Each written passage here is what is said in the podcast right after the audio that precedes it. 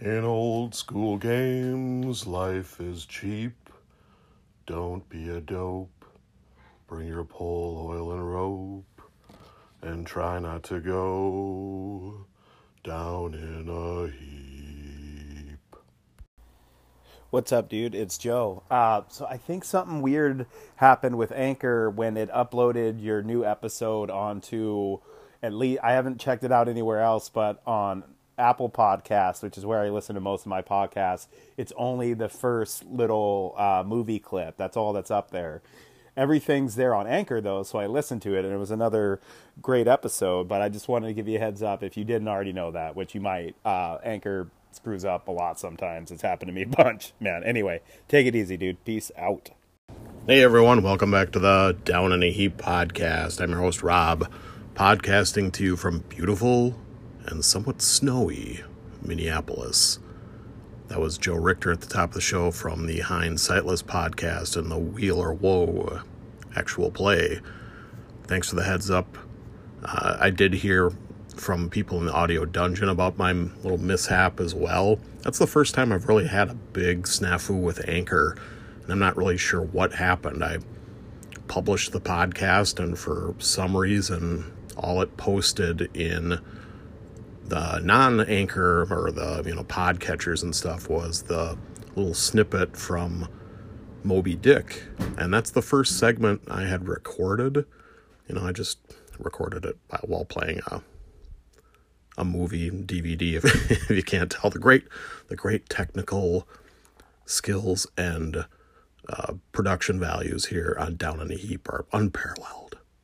Not, but we'll see if I can get through this podcast without any snafus, and I apologize if you wound up having to search. It seems to have worked itself out now, but now, of course, I've got two episodes of the same thing. One with just uh, like a disclaimer that it's a re-release. I'll have to delete one of those episodes or something. But I also got a couple of uh, messages from Jason, so let's go to those. Hey Rob, Jason here, Nerds RPG Variety Cast. So it's interesting you mentioned the war game thing like Matt Finch does. Um, I've actually watched his actual play videos. I'm pretty bad. I'm not a big actual play person.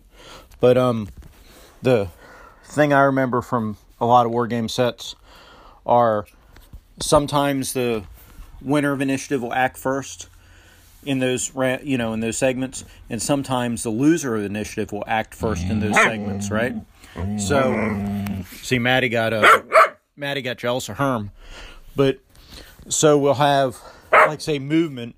Maybe the loser has to move first in the movement round, and then the winner moves. But for firing, the winner fires first, and then the loser goes. So I don't know if you had those same kind of things in the games you played. The other thing I thought about, and looks like there's going to be a two-parter. When you started talking about, I know you came up with an idea later where you rolled two dice or up. I know you did the dice chain. You went to next higher die for higher level characters. But what I was thinking was you rolled the hit die for the for the character, but then you add their level to their roll. Okay, so if you're rolling a, you know, a eighth level fighter, he'd roll d8 plus eight, or a twelfth level wizard would be a d4 plus twelve, and what that does is it gives some credence to the experience of even though these non-combat classes you know they're non-combat but that said a 12th level level wizard has seen a lot more combat than a first level fighter probably. So that that was kind of my idea there. But other than that everything you say sounds really good to me. And maybe I'll try it my next game. Take care. Bye. Hey thanks for the calls Jason. I appreciate it.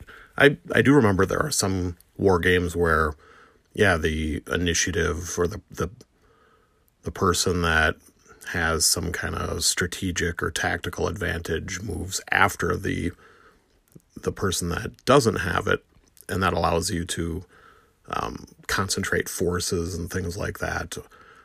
It kind of depends on the game. It seems like games that have areas rather than hexes seem like they had more of those kind of concepts. Like I know Civilization the advanced or the Avalon Hill version of Civilization, you always moved last, uh, or you went in census order, and the uh, the civilization that had the smallest amount of units actually moved last, but that was a huge strategic advantage.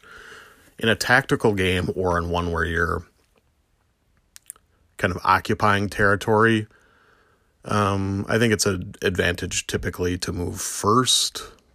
Uh, it's only an, an advantage to move afterwards, I think, or as much of one, when you can jointly occupy something.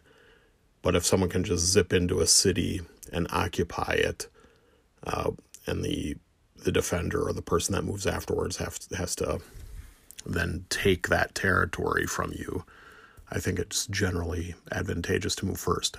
Anyway, that's an interesting idea.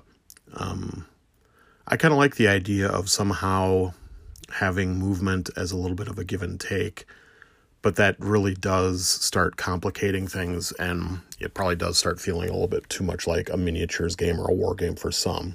Again, it, like almost everything, your mileage varies based on the people you're playing with and their specific likes and dislikes as far as the idea of having uh, my little initiative idea with using the, the hit die as your initiative die and adding your level to that die roll, I do like the granularity of that where every level matters. Uh, I wonder if, though, depending on what kind of game you have and how quickly characters advance and how high they get, eventually the bonus would start making the die roll just kind of an afterthought. The the bonus starts becoming the most important thing. But I do like the idea that of the granularity. One thing I after I recorded the episode, one option I was considering is just having your level to hit bonus be the bonus to initiative so fighters go up more rapidly in that regard than clerics or thieves or magic users. Um, it's all a work in progress, but if you do tinker around with it and try it out at your table, I'd be very interested to hear how it goes. And of course, that goes for everyone listening. Let's go to the main topic.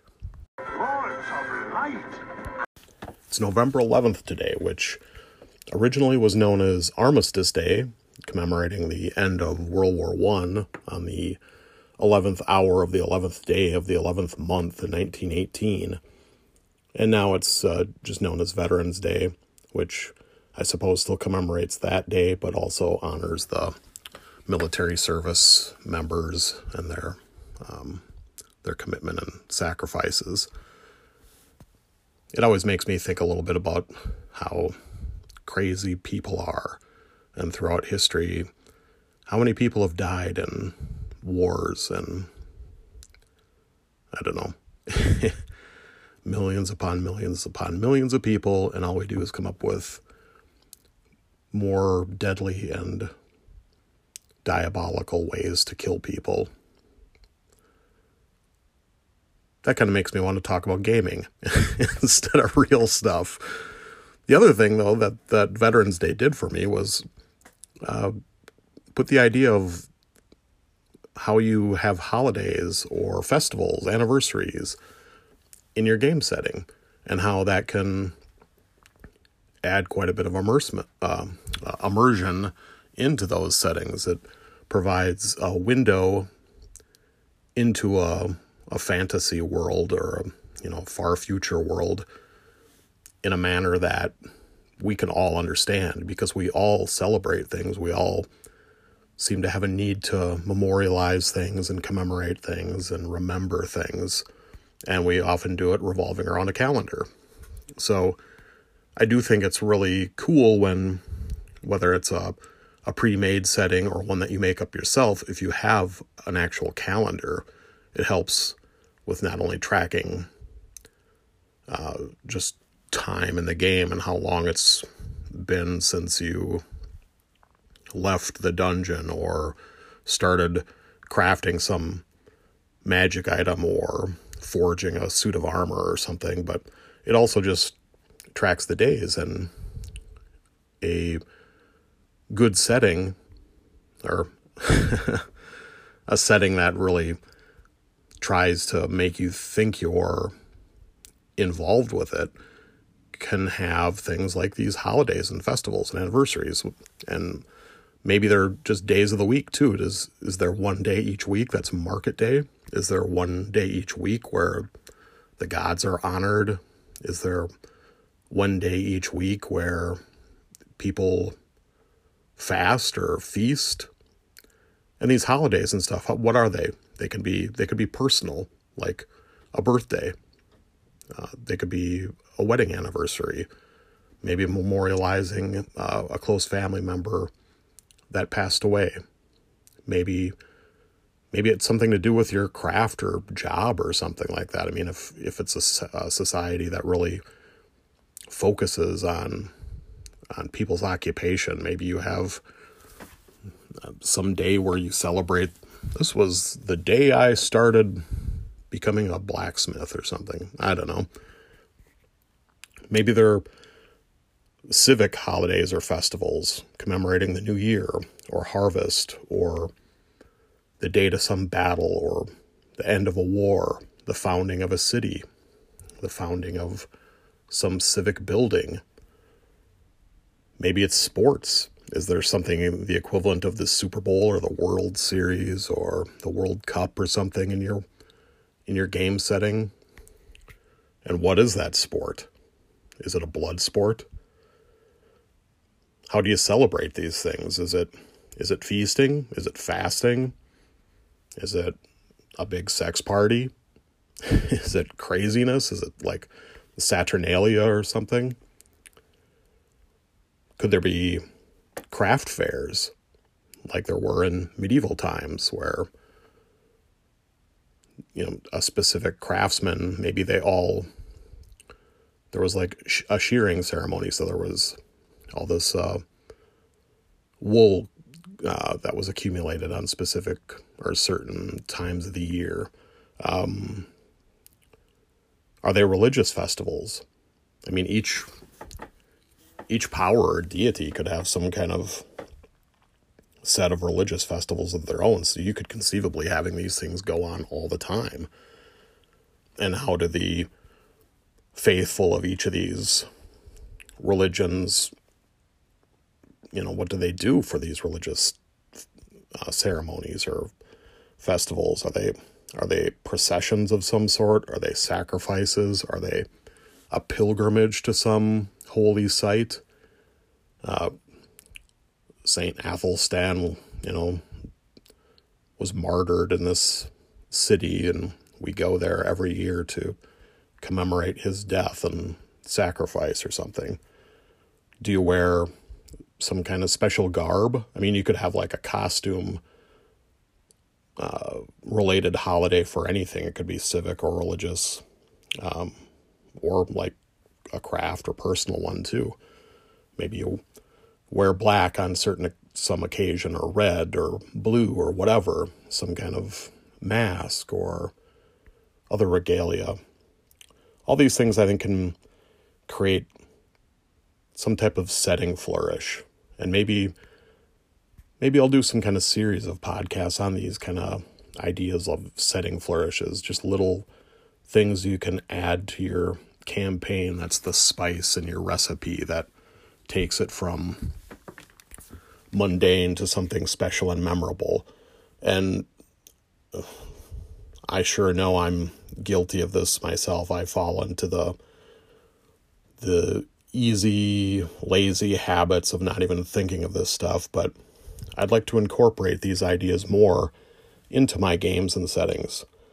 And of course, this isn't even this is just scratching the surface. What what would different species uh, have as holidays and festivals, anniversaries? What I mean, that's one way you can really differentiate between them. Would something like I don't know, would would dwarves be like salmon and they'd return to the halls and caves where they were born? for some kind of mating ritual? Do some of these non human species actually have migration kind of uh, uh, baked into their DNA where they they feel compelled to go somewhere on certain days?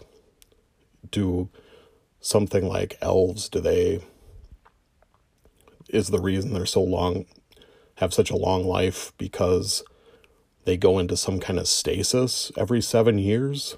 So maybe they have to migrate back to their ancestral forest home and in some grotto or something they go into a year long stasis. I think those are interesting things uh, to explore to try and differentiate the non human from the human. But of course, you can also have all these things along cultural lines and different cultures of elves and dwarves and halflings could have their own um, specific festivals too, based on religion or culture, etc., just like humans. But it could all create a huge, crazy melting pot and when the especially when the characters are in a foreign land, I think that's when it becomes fun to just have some kind of maybe you just randomly determine each day if there's some kind of festival that week and people are preparing for it. Maybe they're buying gifts because it's gift giving time or um, they're making their costumes for something maybe when you just go to it can affect mundane things too. You're you're in town and you need to go see the alchemist to have him identify some potions you found in a, a ruin. But the alchemist isn't home right now because he's on vacation celebrating his wedding anniversary. Or maybe uh, the local smith doesn't want to mend your armor because it's his birthday. All these things could add just a little touch of reality to the game and uh, I think it could be a lot of fun. I aim to do it myself. I'll take a little moment here too to shout out a couple podcast episodes that I thought were uh, especially good by one Froth from the Thought Eater. He did one yesterday on a call in show with people calling in with their unpopular opinions about D&D and other games. I thought that was an excellent episode. And the week before, he had an episode about another call in uh, episode where he was requesting people to share their personal DM weaknesses. I thought both of those were excellent and well worth your time. If you have any comments about today's show, any ideas for a show, just want to chat about anything game related, drop me a line here on Anchor. You can email me at bigbalboni at gmail.com. That's B I G B A L B O N I at gmail.com. It's in honor of Steve Balboni, a big meat cutter, uh, home run hitter from back in the 80s. I don't know why. he just always amused me. But until I talk to you again, don't go down in a heap. I should have added to this. I meant to do this, and I'm adding it here now. Give me a call. Let me know what kind of festivals and holidays you have put into your games. What's worked out? If something hasn't worked out, what was that? But uh, yeah, spill it. Let's hear what your ideas for holidays and festivals are.